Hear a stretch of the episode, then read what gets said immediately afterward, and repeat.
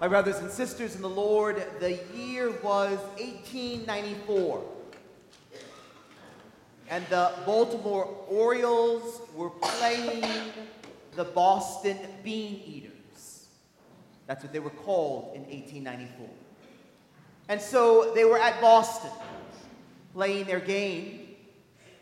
And one of the individuals was in this process about to slide into third base. And he was part of the Bean Eaters. And as he was sliding into third base, he had just made it, but unfortunately, the gentleman who was a third baseman decided that he was going to kick him in the face, which he did. And that, my brothers and sisters, turned into a tremendous brawl right there on the field between the Orioles and the Bean Eaters. The brawl was so extensive that it moved into the grandstands, and all the people in the ballpark were fighting with one another. In fact, it became so serious that someone lit the grandstands on fire. And the entire grandstand, the entire ballpark burned to the ground. Not only that, but 107 other buildings in the city of Boston also caught on fire because of it. And all were completely destroyed. In that year, the Boston Globe quoted it as being a hot game. My brothers and sisters, I give you that little example because all of that destruction occurred because someone got angry. Someone got mad. And certainly, my brothers and sisters, we are very aware that at times when we get angry and upset, that very terrible things can happen. Terrible words may be spoken. Terrible actions may be occurred. And that anger can go uh, or it can metamorphosize into something very sinful. But we have to remember also, my brothers and sisters, that on the other side of the equation, there is a time that as followers of Jesus, that we're called to be angry. If you read the catechism, the catechism says that anger is neither good or evil as a passion. It all depends upon what we do with it and depends upon what our motives are. For example, St. Thomas Aquinas, when he speaks about anger, he does speak about what we often think about as sort of sinful anger because our anger is about something that is certainly not an injustice. So, for example, you're having dinner.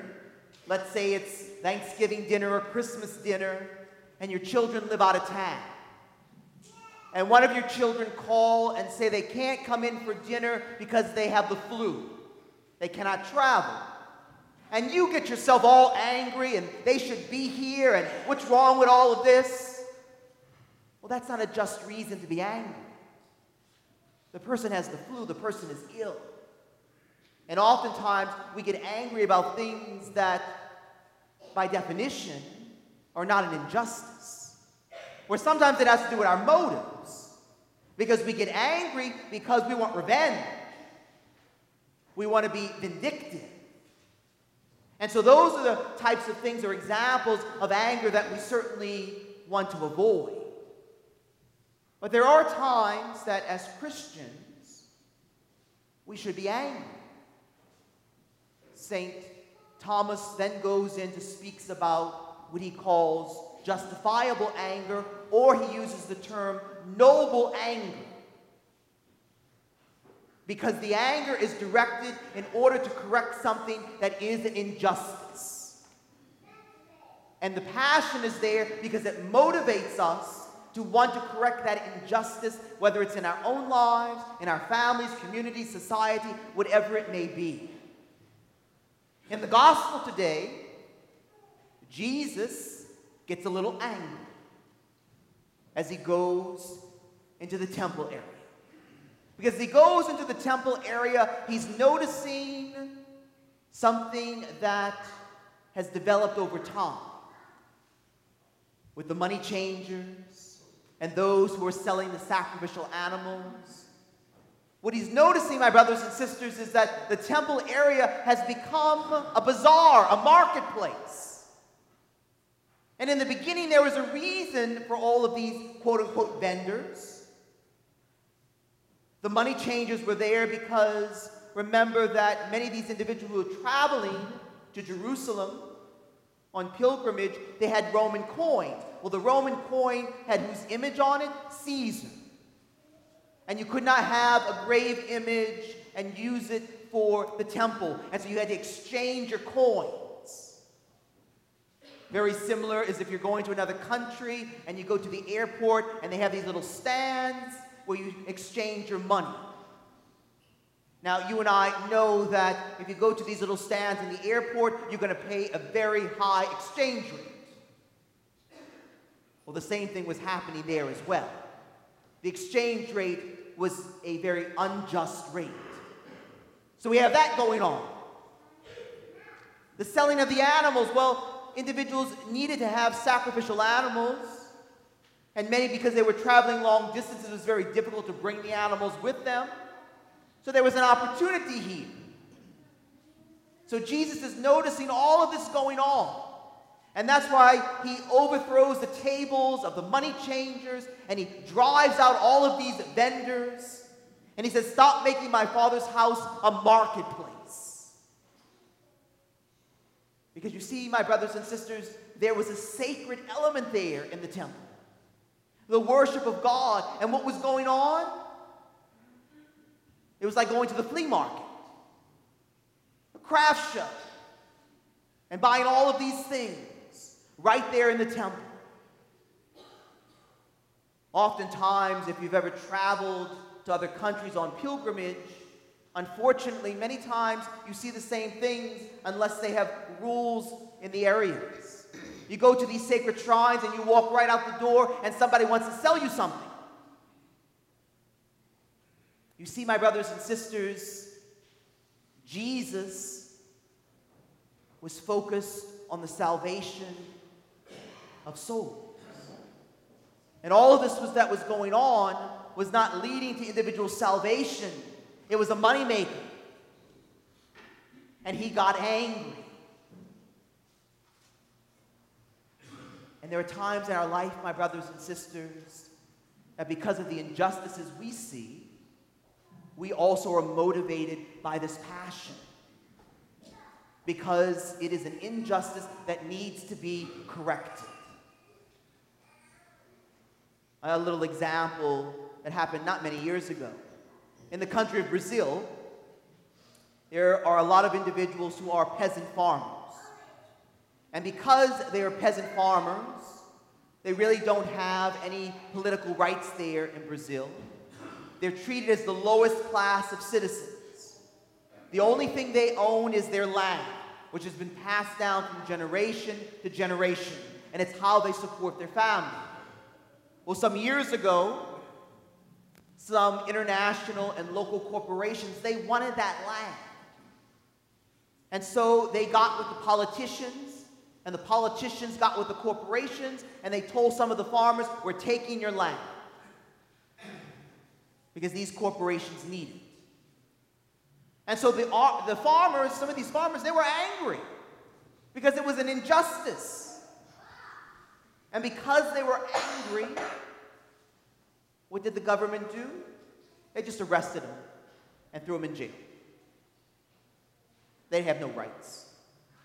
What was very interesting is that the rest of the farmers who were there, whose land was not taken, upon seeing these farmers being arrested,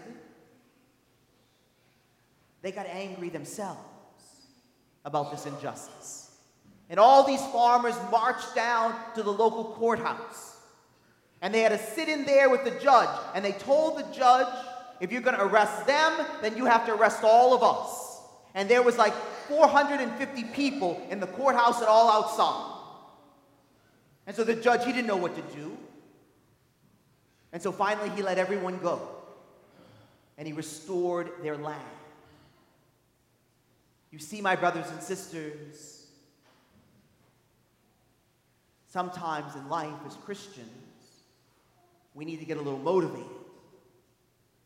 Because sometimes not to do anything, and sometimes even not to get angry, is even more of a vice. St. Thomas Aquinas calls it imprudent patience. What does he mean by that? Okay, sera, sera. Not my issue, not my problem. You know, Lord, I can't do anything about this. And so we do nothing. But we see the injustices that continue in our own society. And we have to ask ourselves how are we, as followers of Jesus, motivating ourselves to make a difference, to correct the injustice? Because ultimately, our goal is not revenge or to be vindictive, but our goal is so that the injustice may be corrected, may be lessened, whatever it may be. And so you see, my brothers and sisters, as we continue our Lenten journey, let us not just simply sit in the pews and say there's nothing that we can do. I like this one quote. It goes like this There are situations in life when the absence of anger would be the essence of evil. There are situations in life when the absence of anger would be the essence of evil. When good men do nothing. Because we just sit and watch. But we are called, my friends, to be active vineyard of the Lord. What are the injustices that need to be corrected, resolved? And how is the Lord asking you and I to be part of that battle?